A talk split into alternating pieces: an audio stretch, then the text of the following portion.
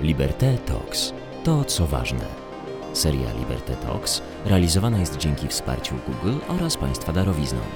Na podcast Nowy Stan Skupienia zaprasza Olga Brzezińska.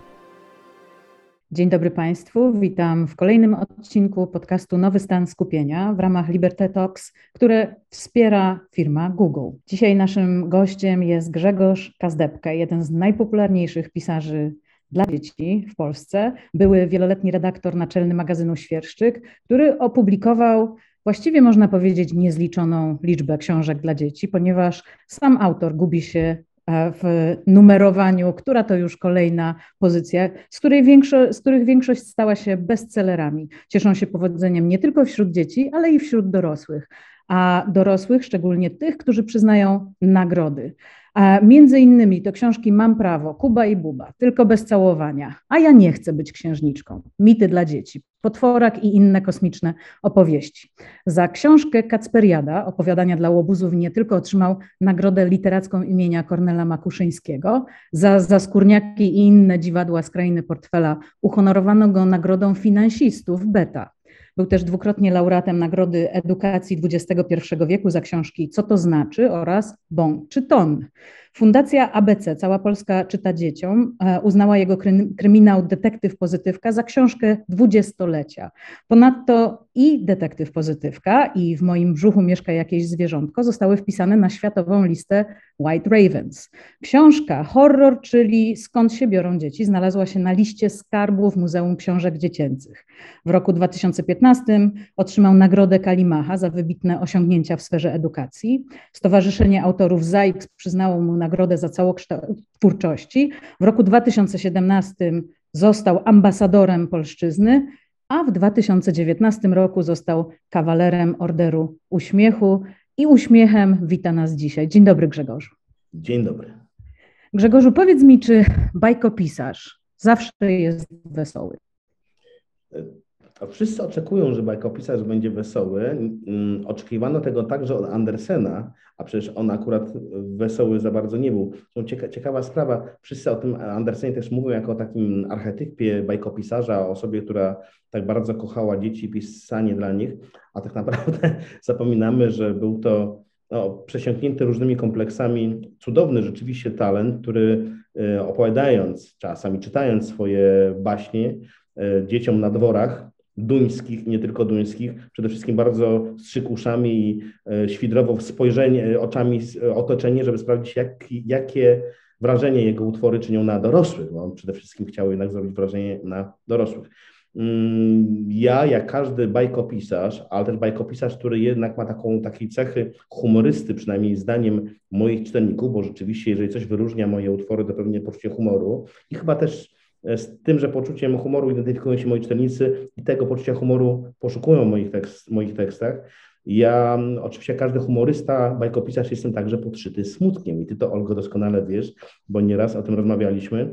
Rozmawialiśmy także o tym poczuciu humoru, czy też o takiej, ogólnie rzecz biorąc, pogodzie ducha jako pewnego rodzaju wartości, którą trzeba pielęgnować sobie, a ja wręcz sam sobie stawiam ją jako rodzaj zadania. Że po prostu uważam, że.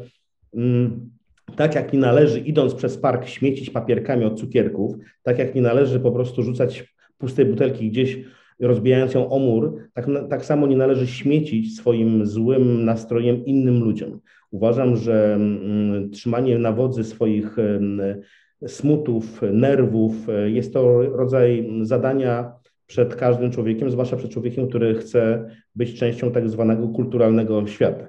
Poza wszystkim też wiemy doskonale, że puszczony na żywioł smutek, e, który zazwyczaj jest forpocztą jakiś tam handel czy depresji, on rzeczywiście dość szybko przyciąga swoich kolegów i swoje koleżanki właśnie, koleżanki handry, e, więc tym bardziej trzymajmy w szachu. Jeżeli chodzimy ze smutkiem na spacer, to zawsze trzymajmy smutek na smyczy. No, pięknie to powiedziane i to się jakoś znakomicie wpisuje w nowy stan skupienia, czyli taki temat przewodni tych naszych rozmów e, w ramach podcastu, gdzie szukać i jak szukać tego innego stanu skupienia, żeby widzieć rzeczy ważne, dobre, mądre, piękne i jak e, potraktować poważnie ten obowiązek, o którym przecież i Czesław Miłosz pisał, żeby nie zasmucać brata swego. I to jest e, piękne. Powiedziałeś, że piszesz dla dzieci, ale e, czy to nie jest tak, że Twoimi czytelnikami są również dorośli, którzy sami na spotkaniach e, Twoich autorskich mówią, bardzo często z Panem zasypiamy. To tatuś, tatusiowie bardzo często mnie obdarowują takim komplementem, Panie Grzegorzu, Pan nie wie, jak Pan często ze mną sypia. E, co mnie cieszy, nie ukrywam, ponieważ to świadczy, że takie zadanie, które przed sobą postawiłem kilkanaście już lat temu jako autor piszący dla dzieci, zadanie trafiania do dzieci poprzez rodziców, to zadanie udaje się realizować. Ja nigdy nie kryłem tego, że pisząc książki dla dzieci, e, staram się jednak zawsze także bawić e, moich dorosłych czytelników. E, są takie książki na świecie, które są doskonałym przykładem tego, iż jest to możliwe, chociażby cała seria książek o Mikołajku, czyli seria książek napisane przez, przez René, z Polski nazwisko, René Gościnnego, autora o polskich korzeniach znakomite, świetne historie, w, której, w których dorośli widzą co innego niż dzieci. Dzieci przede wszystkim podążają za akcją, za dzianiem się, za tymi takimi slapstickowymi wydarzeniami, e, za, za tym wszystkim, co wiąże się z tym, iż główny bohater idzie przez miasto i się na przykład przewraca. Dorośli z kolei widzą e, między wierszami czasami opis dość złośliwy naszego dorosłego świata. Ja to kocham. Ja uwielbiam nam dorosłym, sam już jestem dorosły, uwielbiam nam dorosłym rzeczywiście wtykać różne szpileczki, ponieważ uważam, że nam dorosłym e, to się przydaje. My po prostu, jeżeli, jeżeli, nam nikt takich szpileczek nie wtyka, to robimy się nazbyt patetyczni, e, nazbyt poważni, a Polacy mają w ogóle szczególne do tego mm, jakieś predyspozycje, być może na umiarkowany klimat, w którym leży nasz piękny kraj i przez to, że tutaj przez pół roku zmagamy się z szarzyzną. Spojrzałem akurat tutaj w prawo, w stronę okna i zobaczyłem szare, smutne warszawskie niebo. Mm, e, myślę, że pogoda też wpływa na nas.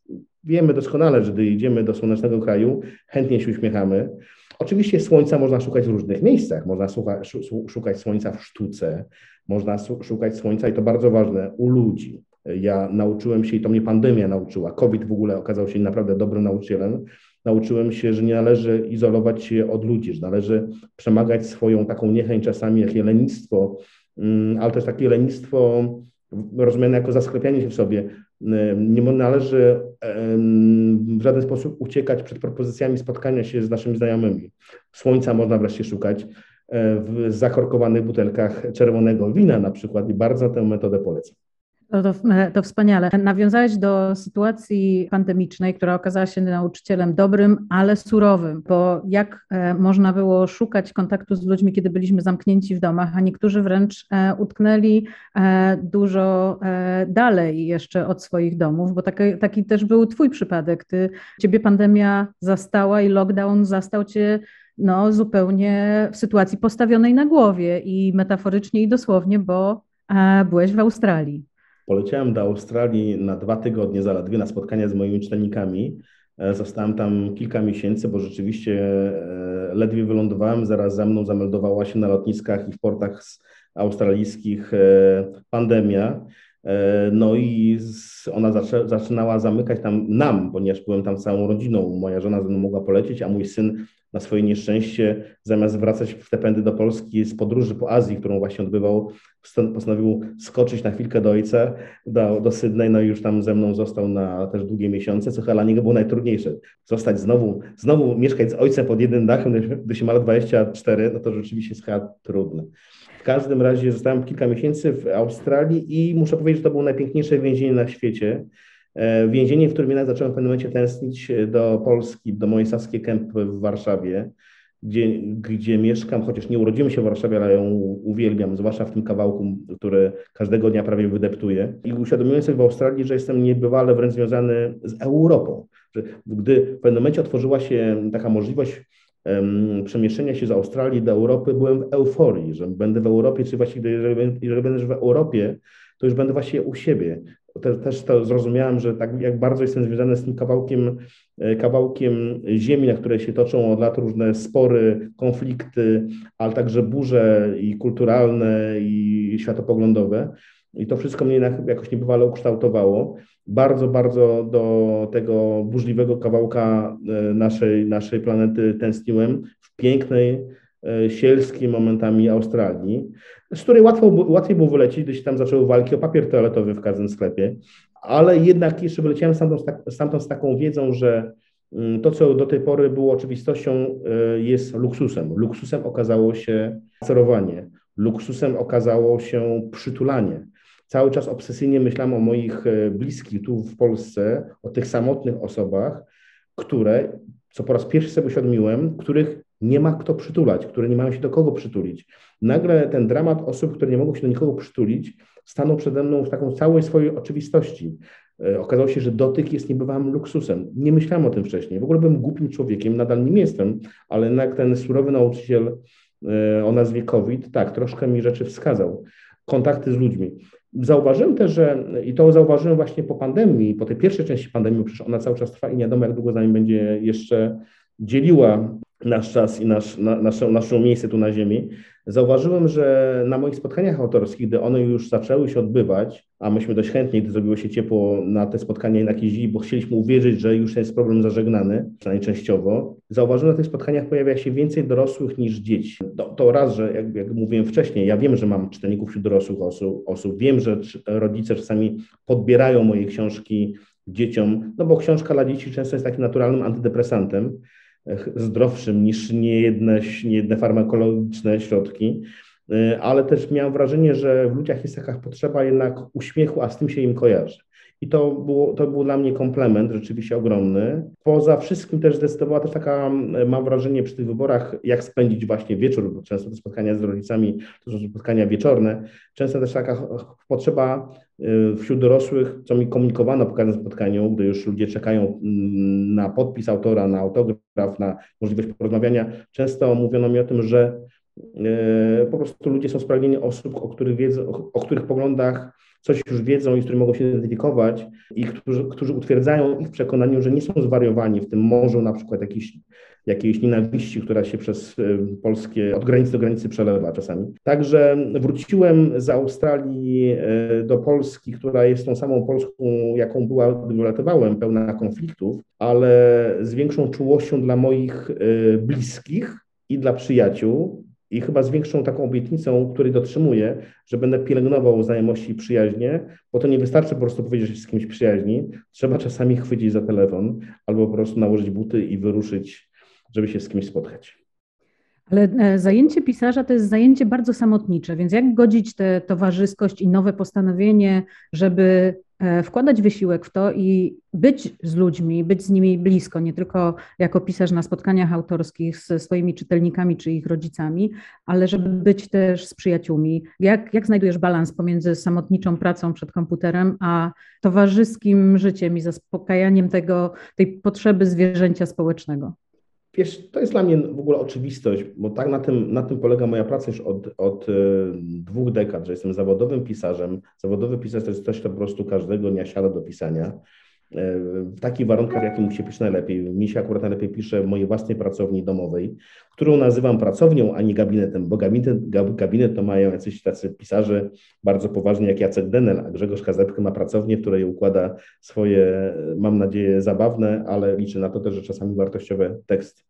E, więc e, taka, ta, ta, na przykład to jest znowu wrócę do pandemii, ta sytuacja, w której, do której pandemia zmusza nas do e, samotnego życia zawodowego, dla mnie nie była w żaden sposób trudna, ponieważ z taką mam od zawsze do czynienia. Pisarz jest samotny w swojej pracy i już. A z drugiej strony oczywiście jest nieustannie w kontakcie z własnymi bohaterami.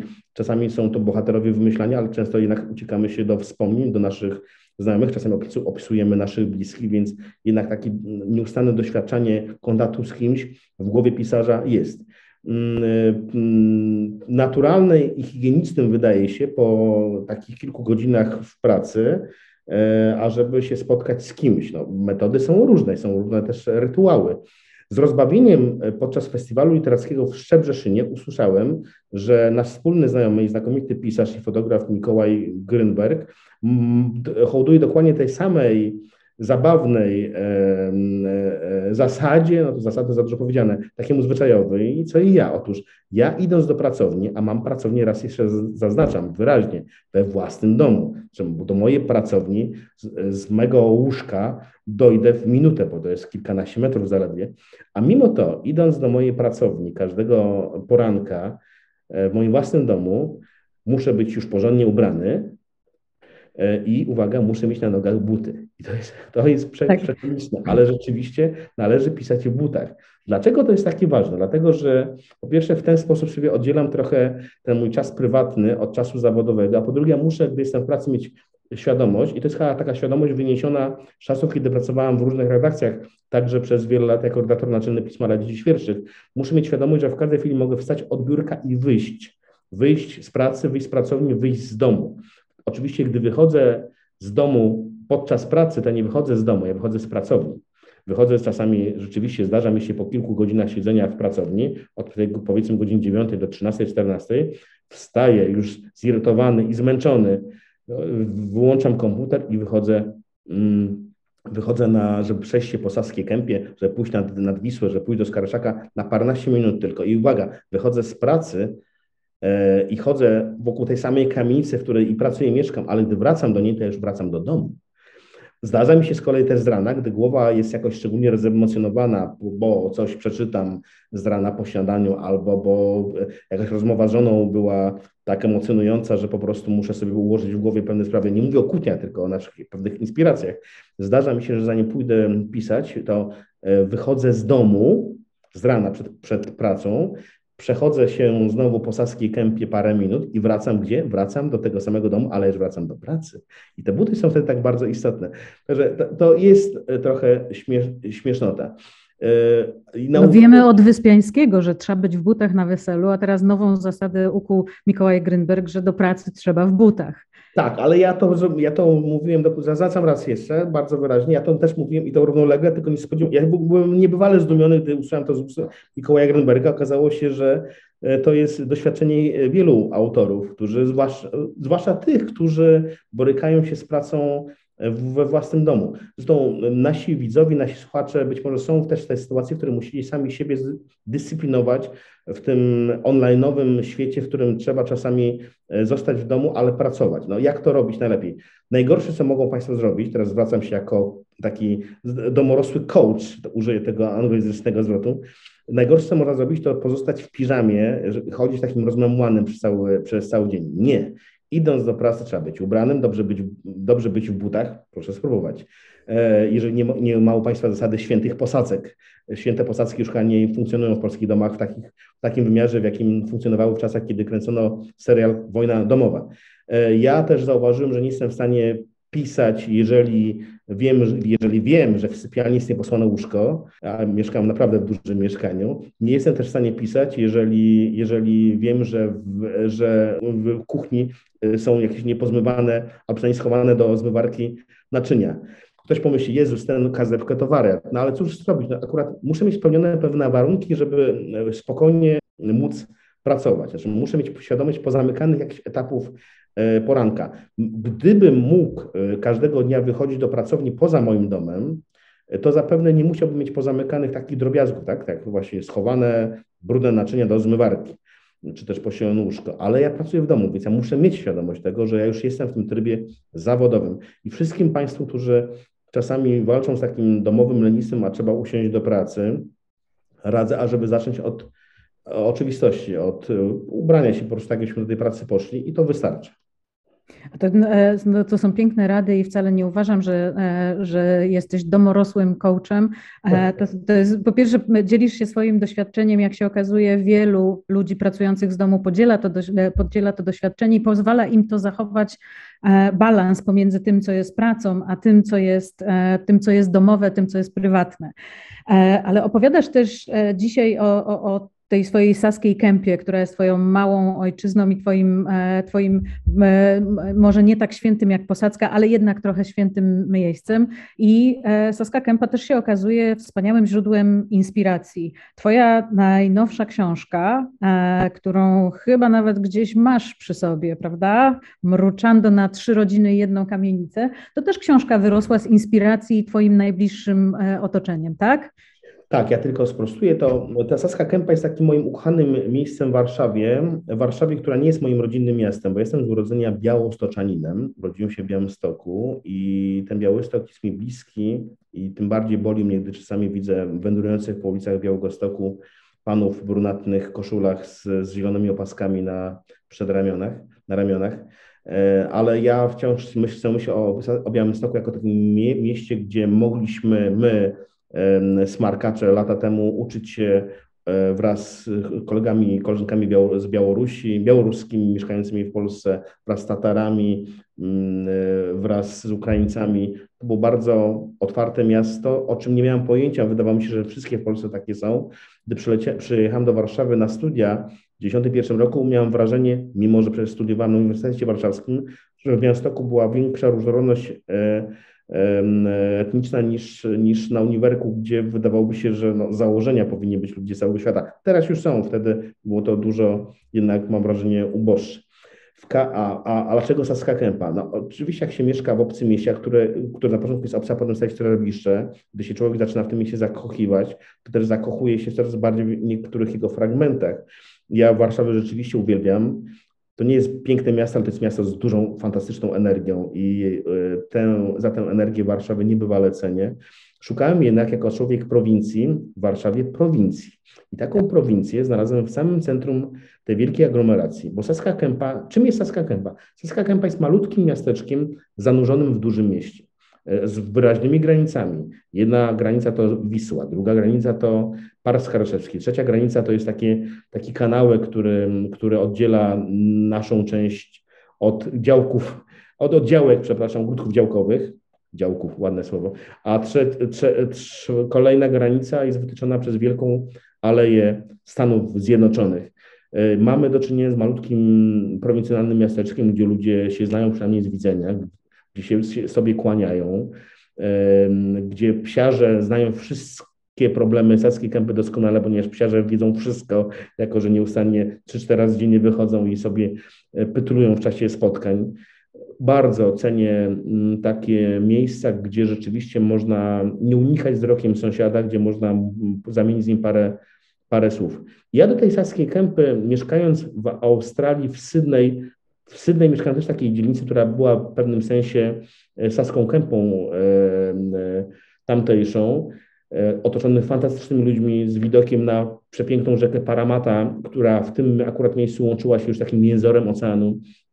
Naprawdę byłem w pięknym miejscu, a mimo to zorientowałem się, że tęsknię do do tej naszej czasami zasnutej smogiem Saskiej Kępy i do ludzi. No bo dlaczego tęsknimy? Tęsknimy do ludzi właśnie tęsknimy do ludzi, ale ja też zauważyłem, że tęskniłem do swojego mieszkania, do swojego domu, czyli rzeczywiście poczułem, jak chyba najmocniej w ciągu ostatnich lat, że, że miejsce, które sobie wybrałem do życia jest moim domem, że już nie mój Białystok rodzinny, tylko to miejsce, dom, w którym mam swoje książki, dla mnie jest bardzo ważne, wiesz, Byłem w Australii, miałem z sobą Kindle oczywiście, czy się mogą korzystać, czytać sobie książki z całego świata, ale ja tęskniłem do swojego księgozbioru, który notabene teraz mi da, bardzo dał w kość, ponieważ ja, proszę Państwa, w tym, w tym momencie jestem w trakcie remontu i musiałem wynieść się z własnego wyremontowanego domu, albowiem bałem się, że jeżeli się nie wyprowadzę z niego, to by, trzeba będzie remontować moje małżeństwo i to tak remontować z wyburzaniem, więc na wszelki wypadek umknąłem.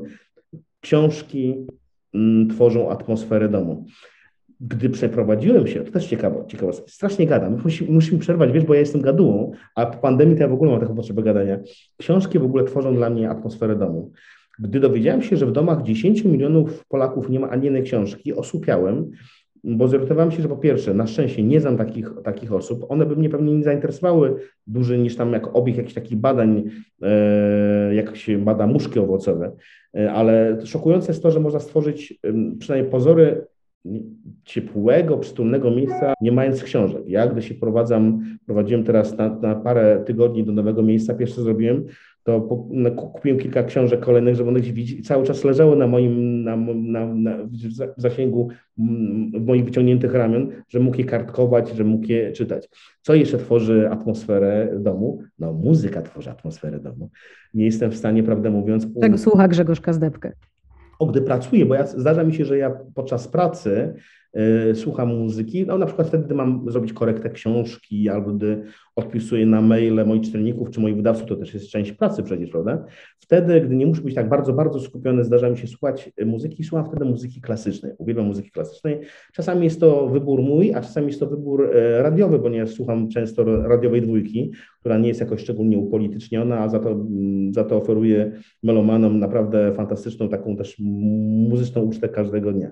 Także lubię, lubię te poranki w ogóle, które upływają w rytmie radiowej dwójki, ale gdy przychodzi chwila na jakieś wiem, potrzeba większych, szybszych rytmów, no to jednak słucham tego wszystkiego, co wyrasta z roka fantastycznego. Ja kiedyś byłem smarkaczem, który zakochał się w e, i do tej pory rzeczywiście wszystko, co z tego punk rocka się zrodziło, bardzo mnie intryguje. Mojego syna zaraziłem muzyką też niebywale, jeździmy na festiwale muzyczne. Kiedyś ja go zabieram na, festiwal, na festiwale muzyczne różnego rodzaju, teraz on mnie zabiera. Wciąż ja płacę, to już inna sprawa. E, śpimy na polach namiotowych, bawimy się znakomicie, e, wymieniamy uwagi, kłócimy się o to, kto był lepszy. No, więc tak, muzyka musi być w domu. I jeszcze jest jeden element bardzo ważny, żeby stworzyć dom. Wiadomo, Będzie to kuchnia? Tak, to jest ogromnie ważne, ogromnie ważne. Gdy jestem w nowym miejscu, pierwsze co muszę zrobić, to co muszę zrobić, muszę zrobić coś do, do jedzenia, coś takiego, że pachniało w całym domu czosnkiem, żeby, żeby tam były, nie wiem, klapiące na wszystkie strony pomidory. Jeżeli, jeżeli nie oswoję kuchni jakąś swoją potrawą, to czuję, że ten dom rzeczywiście jest jeszcze takim domem typu hotelowego bardzo, a gdy już go rzeczywiście zmaltretuję troszeczkę pryskając na wszystkie strony różnymi pysznościami, które, które wypryskują z garnka, to tak, wtedy czuję się już u siebie. Muzyka, książki, smaki, do tego fajnie, proszę Państwa, wiadomo, że najlepiej się gotuje, gdy się popije jeszcze wino właśnie i gdy się gada, to tworzy dom. Ja zauważyłem, że, że ja ten dom wprawdzie potrafię sobą zabierać w różne miejsca, ale okazało się, że ten dom najlepiej się, najlepiej się, najpełniej się realizuje w miejscu, w którym w tej chwili od lat już mieszkam, na Saskiej Kępie, gdzie chciałbym pomieszkiwać jeszcze długo i mam nadzieję, że nie będziemy musieli czmychać przed jakimś autorytarnym rządem w naszym pięknym kraju. Piękny obraz malujesz, e, bo jest w tym i dużo, dużo dobra, które daje nam e, kultura, i dużo dobra, które daje nam bycie blisko rzeczy małych, rzeczy codziennych, takiej naszej i codziennej krzątaniny, i takich naszych najzwyczajniejszych, najprostszych czynności, które też przez to, że przydajemy im wagę, stają się e, piękne. E, dzisiaj będzie wyjątkowy podcast, bo zazwyczaj kończymy wierszem, ale dzisiaj pojawią się dwa wiersze e, i wiersz, który chciałabym Ci przeczytać, poprowadzi, poprowadzi nas do kolejnego tematu, kolejnego pytania, które wydaje mi się bardzo ważne, zwłaszcza w przededniu świąt. Będzie to fragment wiersza Lin Hansin e, w tłumaczeniu Justyny Czechowskiej, pochodzi z książki Przejdź do historii, nagrodzonej Nagrodą Szymborskiej, a potem, e, a potem zadam Ci pytanie. Lin Hansin, Przejdź do historii, przekład Justyna Czechowska. Najpierw było dzieciństwo, potem dzieci. Dzieci potrzebują małych nóg, i wielkiej muzyki. Dzieci muszą wysoko zajść i urosnąć wysokie. Wydarzenia stają się historyczne przez to, że prześcigają wcześniejsze wydarzenia. Dzieci stają się ludźmi przez to, że prześcigają same siebie. Wszyscy są wolni. Nie dzieje się to jednocześnie we wszystkich krajach, ale prawdopodobnie kiedyś tak było. Jest różnica między zabiciem kogoś, a tym, że się zapomina utrzymywać kogoś przy życiu. Zapomina się o utrzymaniu psa przy życiu. Zapomina się o obcięciu dziecku włosów. Nie trudno o to i jest to ciekawe, ale nie ma ciągu dalszego. Przykre, że wszystko kiedyś się kończy. I to e, prowadzi mnie do pytania o dwie rzeczy. Jedna dotyczy zbliżających się świąt, na które wielu z nas czeka z radością, z takim radosnym wyczekiwaniem na trochę wolnego, na spędzenie czasu z naszymi e, bliskimi. Ale w tym roku te święta są e, naznaczone jednak bolesnymi myślami o tym, co się dzieje na naszej wschodniej granicy. Oprócz tego, co nas przez ostatnie lata bardzo martwi i dotyka, co się dzieje z nami jako ludźmi, jako społeczeństwem, jako wspólnotą, to w tym roku, w tym roku nie da się myśleć tylko o radościach świątecznej krzątaniny, bo jesteśmy bardzo dotknięci, a przynajmniej taką mam nadzieję, że ta sytuacja, z którą, z którą mamy do czynienia, z tym cierpieniem, z którym mamy do czynienia za naszą wschodnią granicą, czy też właściwie na naszej wschodniej granicy, że to dotyka wielu, wielu z nas i nie przymykasz na to, e, na to oczu. I poruszyłeś ten, e, ten temat w pięknym opowiadaniu, które, się, e, które było skierowane do dzieci. Powiedz mi o tym opowiadaniu i dlaczego zdecydowałeś się, pisząc świąteczną bajkę, świąteczną, świąteczne opowiadanie dla dzieci, dlaczego zdecydowałeś się wprowadzić też temat tak trudny i ważny, i dotkliwy, i bolesny do e, opowiadania dla dzieci. To świąteczne opowiadanie niestety przyniosło też sporo nerwów, ponieważ zostało ocenzurowane. Pierwszy przypadek w ogóle w moim życiu, że ktoś ocenzurował mój tekst, nie skrócił, zaznaczam, nie, nie wprowadził jakichś zmian, nie, nie jakichś zmian kosmetycznych, tylko ocenzurował.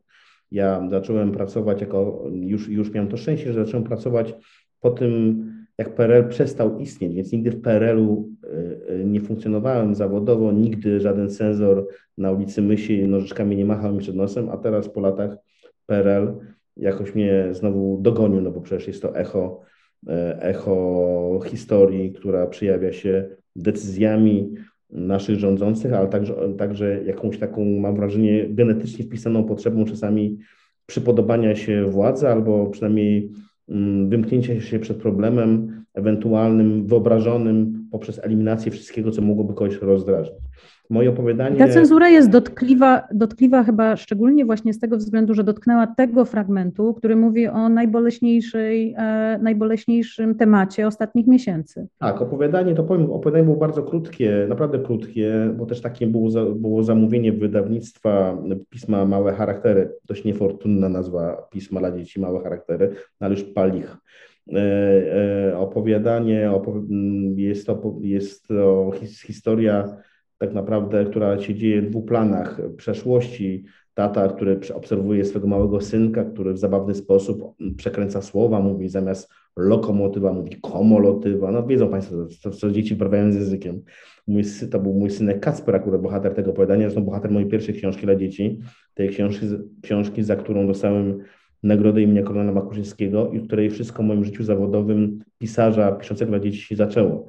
I tenże Kasper po latach znowu do mnie wrócił w tymże opowiadaniu, jako znowu mały chłopiec. Uwielbiam, muszę powiedzieć, czasami wracać do wspomnień z czasu, kiedy mój synek był małym chłopcem, bo po prostu tęsknię do tamtych chwil. Wtedy nie byłem w stanie ich chyba doceniać tak bardzo, ale teraz tęsknię do tego, żeby z tym małoludkim, 3-4-letnim chłopczykiem pójść przez miasto i trzymać go z tą małą, ciepłą, lepką rączkę i po prostu wędrować przez kałuże.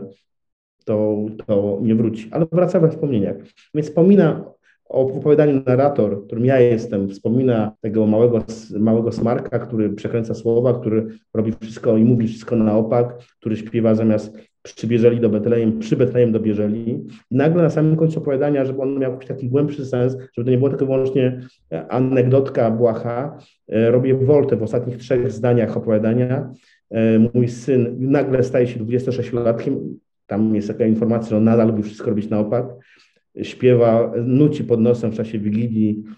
Przy Betlejem do Bieżeli, to spotyka się z reakcją jego babci, która pyta, co znowu wszystko na opak, a my decydujemy, że tak, że w tym roku, w tym, w tym bardzo strasznym dla wielu osób roku, kiedy marzenia o lepszym życiu zostały, utknęły gdzieś na granicy, e, e, że nie sposób wysiedzieć spokojnie przy stole wigilijnym, patrząc na talerz zostawiony w tradycji polskiej, chrześcijańskiej dla tego zbłąkanego wędrowca, zdecydujemy się, że zawieziemy tym mm, ludziom, którzy tego potrzebują, święta tam, gdzie oni są w tej chwili, skoro oni nie mogą dotrzeć do nas. Ja wiem, że ktoś powie naiwność bajkopisarza, ale bajkopisarstwo ma to do siebie, że ma prawo być też, też y, naiw, naiwnością. Ponadto przypominam tym, którzy za, za, zaraz krzykną, że tam nie ma osób czekających na święta, tam też są chrześcijanie. Trzy zdania z tego opowiadania zostały ucięte, akurat te, które mówią o tym, że podejmujemy decyzję nagle, że bierzemy sobą śpiwory, ciepłe jedzenie, jedzenie, żeby zawieść święta osobom, które gdzieś tam czekają. Te trzy zdania zostały wycięte z opowiadania i mnie to rozsierdziło. Ja wprawdzie dałem czas e, w redakcji na to, żeby na swoich stronach internetowych opublikowało oświadczenie, że to była pomyłka, że przepraszamy nigdy więcej. I prawdę mówiąc, gdyby to wydawnictwo zrobiło, ja bym nie podnosił larum, ale wydawnictwo z takim totalnym mm, przeświadczeniem własnej siły i z brakiem poszanowania praw autorskich, chyba w ogóle z brakiem rozumienia tego, co się wydarzyło, postanowiło nic nie robić, czy podjęło najgorszą z możliwych decyzji. Co więcej, pokazało, że, że dopisek pod tytułem Magazyn psychologiczny dla dzieci nic dla nich nie znaczy, ponieważ no, psychologia chyba uczy, jak powiedzieć przepraszam, zrobiliśmy błąd, ale nie w tym akurat wydaniu. No, postanowimy oczywiście jakieś kroki prawne przedsięwziąć i tę sprawę nagłośnić i teraz jest głośno i pewnie, i pewnie będzie. Z czego, to się, z czego to opowiadanie się wzięło? No, gdy dostałem zamówienie na napisanie tekstu dla, do pisma dla dzieci o, o świętach, gdy sobie pomyślałem o tym pustym talerzu, zresztą ja tu myślałem już od, od października, zastanawiam się, jak w Polsce będą przebiegały święta, jak my usiądziemy do stołu wigilijnego, jakim, w jakim nastroju postawimy ten pusty talerz dla zmukanego wędrowca, jeżeli będziemy mieli świadomość, że na granicy umierają z zimna, a ja wiem, co to znaczy zima na Podlasiu, umierają zimna ludzie, dzieci także. Trzęsą się zimna, są wypychani e, karabinami, wrzaskiem, butą przez pograniczników w jedną i w drugą stronę. Nie byłem w stanie połączyć tego z chrześcijańskim mm, sumieniem, wrażliwością i dlatego akurat te słowa się poja, te zdania się w moim tekście pojawiły. Napisane jest, jest całkowitą świadomością, że rodzice, którzy mm, ten tygodni, ten miesięcznik, czy pismo, właściwie magazyn, on teraz akurat okazuje się jako dwumiesięcznik, nie muszą czytać tego opowiadania. Przecież w ogóle wydawnictwo nie miało, nie, nie miało obowiązku opowiadania przyjmować. Cóż należało zrobić? Jeżeli się nie podobało, należało powiedzieć, przyjmujemy już. Jestem zawodowym pisarzem, takie sprawy się zdarzają w życiu zawodowych pisarzy. Nieraz moje teksty w ciągu tych ostatnich dwóch dekad odrzucono, nie robiłem z tego e, żadnego problemu. Ale skoro już się pojawiło, no to jakby założyłem, że skoro już relacja zdecydowała się przyjąć do druku, no to uznałem, że wnioskują tak samo jak ja, że to rodzic dobiera treści, e, e, które zdaniem rodzica są e, tymi właściwymi, które mogą przyswoić dzieci. Pismo ma na swoim, informuje, że jest przeznaczone dla dzieci w wieku lat 5-11. Pięciolatkowi zapewne bym tego tekstu nie czytał, ale już szczerze mówiąc nie widzę powodu, żeby nie rozmawiać o tych tak zwanych trudnych sprawach z dziećmi starszymi, zwłaszcza, że one dziwnym trafem oglądają wraz z nami wiadomości telewizyjne w różnych telewizjach i spotykają się z obrazami, które jest dużo trudniej sobie e, w głowie potem ułożyć, niż te obrazy, które reżyseruje ich mózg, gdy e, słuchają czytanego tekstu. We mnie jest niezgoda na to, co się dzieje i rzeczywiście wydaje mi się, że ta granica, granica polsko-białoruska stała się też symboliczną granicą taką humanitarną, humanizmu naszego, i jakkolwiek nie jestem pięknoduchem, który mówi, że należy otworzyć granice, bo nie, bo po prostu my jesteśmy państwem, które musi rzecz jasna zadbać o bezpieczeństwo swoich obywateli, e, ale jednak zdecydowanie, zdecydowanie nie możemy robić tego w sposób, który zagraża życiu osób, które naprawdę potrzebują pomocy. Tak, w sposób nieludzki. I powiedziałeś też na początku, że lubisz dorosłym jakąś szpilkę od czasu do czasu, e, żeby już nie było tak gnuśnie tak, i za wygodnie. Ale nie? tylko zaznaczę, że ja lubię, lubię nas obśmiewać, a nie lubię wyśmiewać. Wiesz, bo ja widzę tak. pewną różnicę między obśmiewaniem, czasami życzliwym, a wyśmiewaniem się z. Tak, ale akurat w przypadku tego opowiadania, o którym e, teraz rozmawiamy, do, do, do, do czasopisma Małe Charaktery w ogóle nie ma mowy ani o jednym, ani o drugim. To jest e, pokazanie kawałka naszej rzeczywistości, przed którą e, ani my jako dorośli nie możemy uciec i nie powinniśmy odwracać wzroku, a z drugiej strony dlaczego też mielibyśmy zasłaniać oczy naszym, e, naszym dzieciom na, na, na, to, co wszystko, e, na to wszystko, co się dzieje dookoła, bo to i tak do nich dociera, więc może to byłby e, jakiś wspaniały moment, żeby o tym porozmawiać, żeby dorośli mogli wziąć odpowiedzialność i porozmawiać z dziećmi o, o, tej, o tej całej historii. Z dziećmi trzeba rozmawiać zawsze. Gdy pojawia się dziecko na świecie, to już jest jakby pierwszy pretekst, żeby z dzieckiem rozmawiać tak naprawdę. Oczywiście ono na, na, do, dopasowując słowa do możliwości percepcyjnych dziecka, ale nie czekajmy, aż coś się wydarzy, żeby gadać, gadajmy wcześniej. Nie czekajmy, aż dziecko zobaczy pornografię w telefonie kolegi, tylko wcześniej porozmawiamy o cielesności, o, o tym, skąd się biorą dzieci i tak dalej. E, bo jeżeli my tego nie zrobimy, jeżeli nie rozwiążemy, jeżeli pewnych spraw nie wyjaśnimy dzieciom rozmową i lekturą, wydaje mi się, że czytanie książek rzeczywiście jest chyba takim najsensowniejszym sposobem takiej edukacji dzieci, połączonej oczywiście potem z rozmową o tym, co się przeczytało, jeżeli my tego nie zrobimy, to, to zamiast nas nauczycielem stanie się internet, tak? A on nie będzie w ogóle się przejmował tym, czy nasze dzieci potrafią jakby e, ułożyć sobie obrazki w właściwy sposób w głowie, w głowie, w głowie czy nie.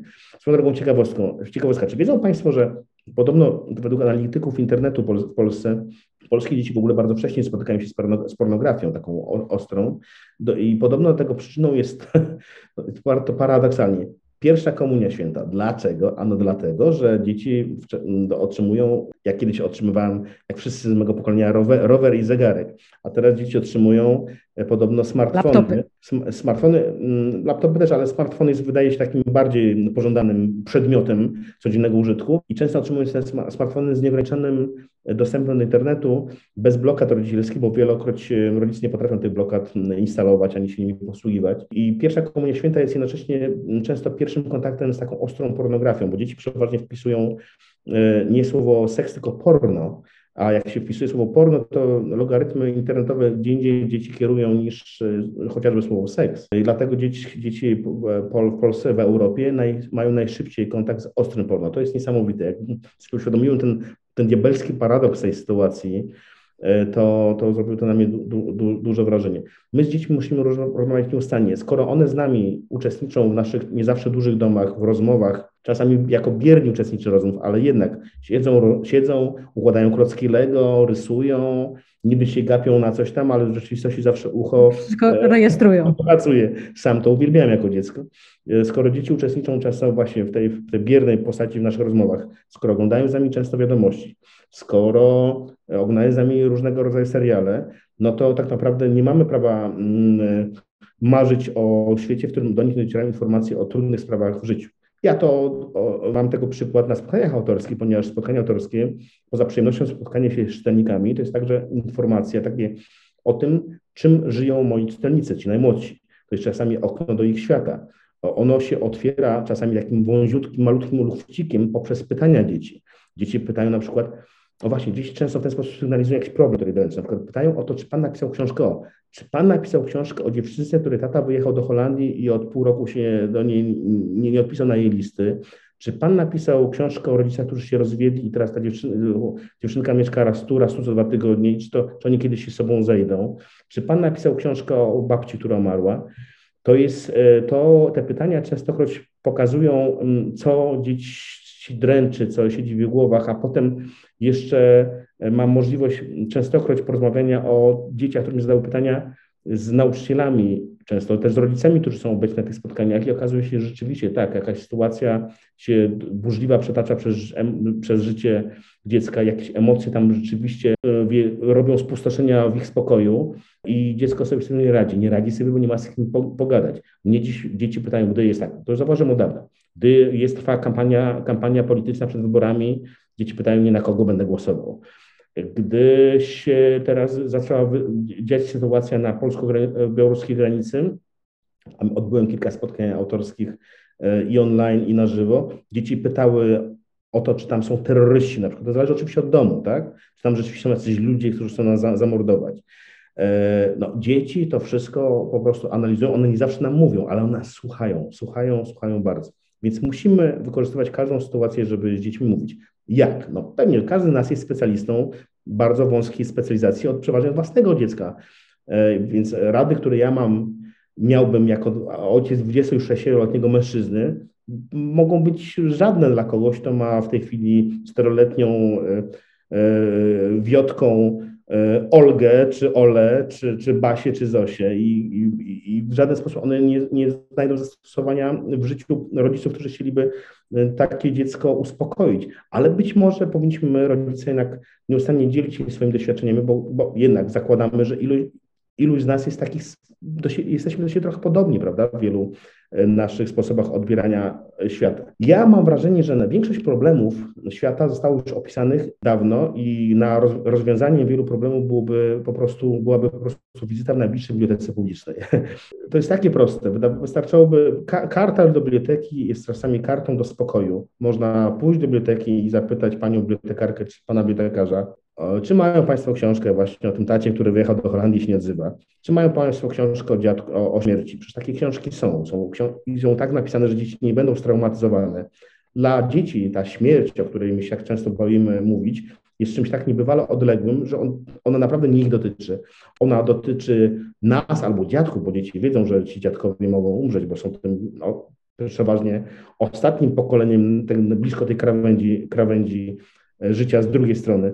Ale o sobie dzieci, szczerze mówiąc, nie myślą, no chyba, że rzeczywiście ich, je akurat los wybrał jako tych nieszczęś, nie, nie, nieszczęsne istoty, które są chore, które muszą zmagać się, zmagać się z jakimś zagrożeniem śmiertelnym. Ja jestem od lat, to ciekawostka będzie, od lat jestem e, jurorem w takim radiowym konkursie świątecznym Gwiazdkopisanie.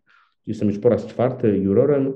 Ja, Justyna Bednarek, e, Tomek Samolik w tym roku, e, autorzy książek dla dzieci, Tomek także komiksiarz, teraz wytłumaczę, dlaczego też komiksiarz w tym gronie się znalazł. On jest i pisarzem, i komisiarzem, a przede wszystkim jest znakomitym naukowcem, biologiem mieszkającym w Hajnówce i troszczącym się o Park Białowieski, Puszczę Białowieską. W każdym razie my po raz któryś już o, o, o, czytaliśmy kilkaset tym razem prac, które nad, nadesłali nasi słuchacze.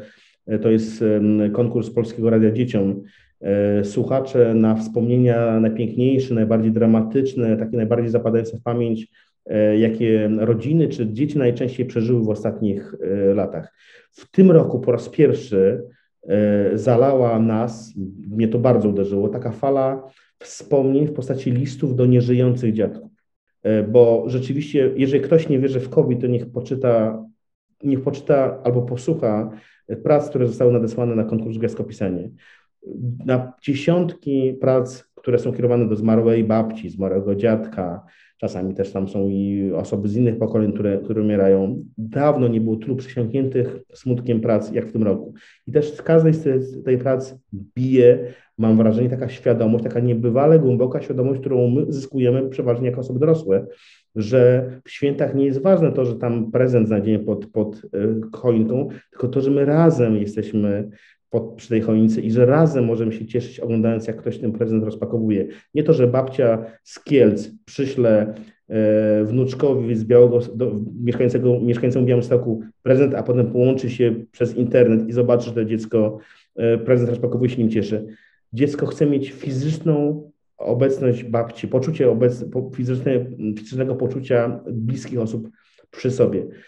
Uderzyło mnie to bardzo, bardzo mnie to poruszyło. Na momentami łzy się w oczach pojawiały, gdy czytałem te takie bardzo proste, czasami takie topornie napisane literacko, ale pełne prawdy, takie wyznania uczucia i tęsknoty um, dzieci do tych swoich członków rodziny, których już nigdy nie zobaczą inaczej jak na zdjęciu. Ale to, e, to, co powiedziałeś o świętach zbliżających się, a za tobą dla tych, którzy będą nas oglądać na YouTubie, Gwiazda Betlejemska, e, symbol.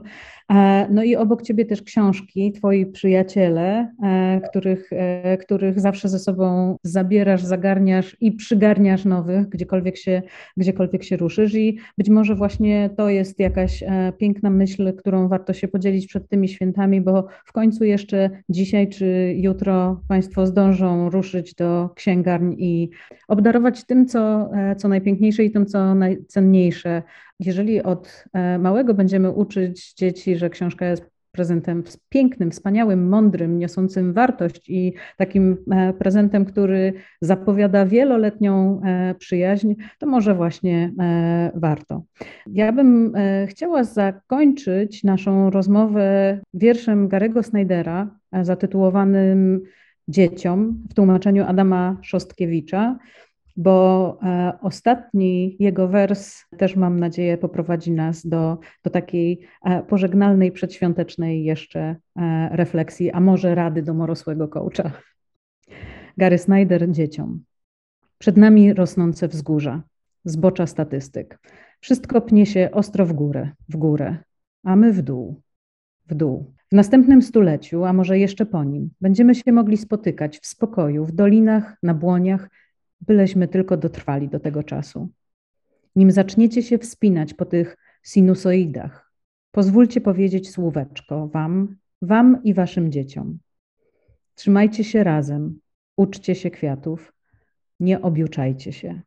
Pięknie nas to łączy z tym, co e, powiedziałeś na początku o obowiązku bycia e, radosnym, o obowiązku niesienia czegoś dobrego dla innych ludzi. A jeśli już się mamy objuczać, to szanowni Państwo, wyprawa do księgarni i objuczmy się książkami przed świętami, żeby ten czas, który przed nami spędzić dobrze, mądrze, razem z bliskimi, z najlepszymi przyjaciółmi i z książkami, które też obiecują przyjaźń na całe lata. Szanowni Państwo, moim gościem był Grzegorz Kazdepka. Bardzo Ci dziękuję, Grzegorzu. Ja dziękuję i chciałbym, jeśli pozwolisz, też życzyć czegoś Państwu, sobie, Tobie i wszystkim, którzy nas słuchają, którzy nas słuchają i widzą, żebyśmy wykorzystali na przykład ten czas teraz świąteczny, który przed nami, aby powiedzieć wszystkim bliskim te ważne słowa, które czasami w sobie zachowujemy na jakąś nieokreśloną przyszłość, a które chcielibyśmy im powiedzieć, bo są ważne, bo świadczą o tym, że oni są nam drodzy, a wiemy, że gdybyśmy ich nie zdążyli powiedzieć, to nam by bardzo ciążyło to, że tego nie zrobiliśmy. Nie traćmy czasu, mówmy piękne słowa, gdy można je mówić. Bardzo Ci dziękuję, Grzegorzu. Szanowni Państwo, to był podcast Nowy Stan Skupienia. Żegna się z Państwem i dziękuję, Olga Brzezińska.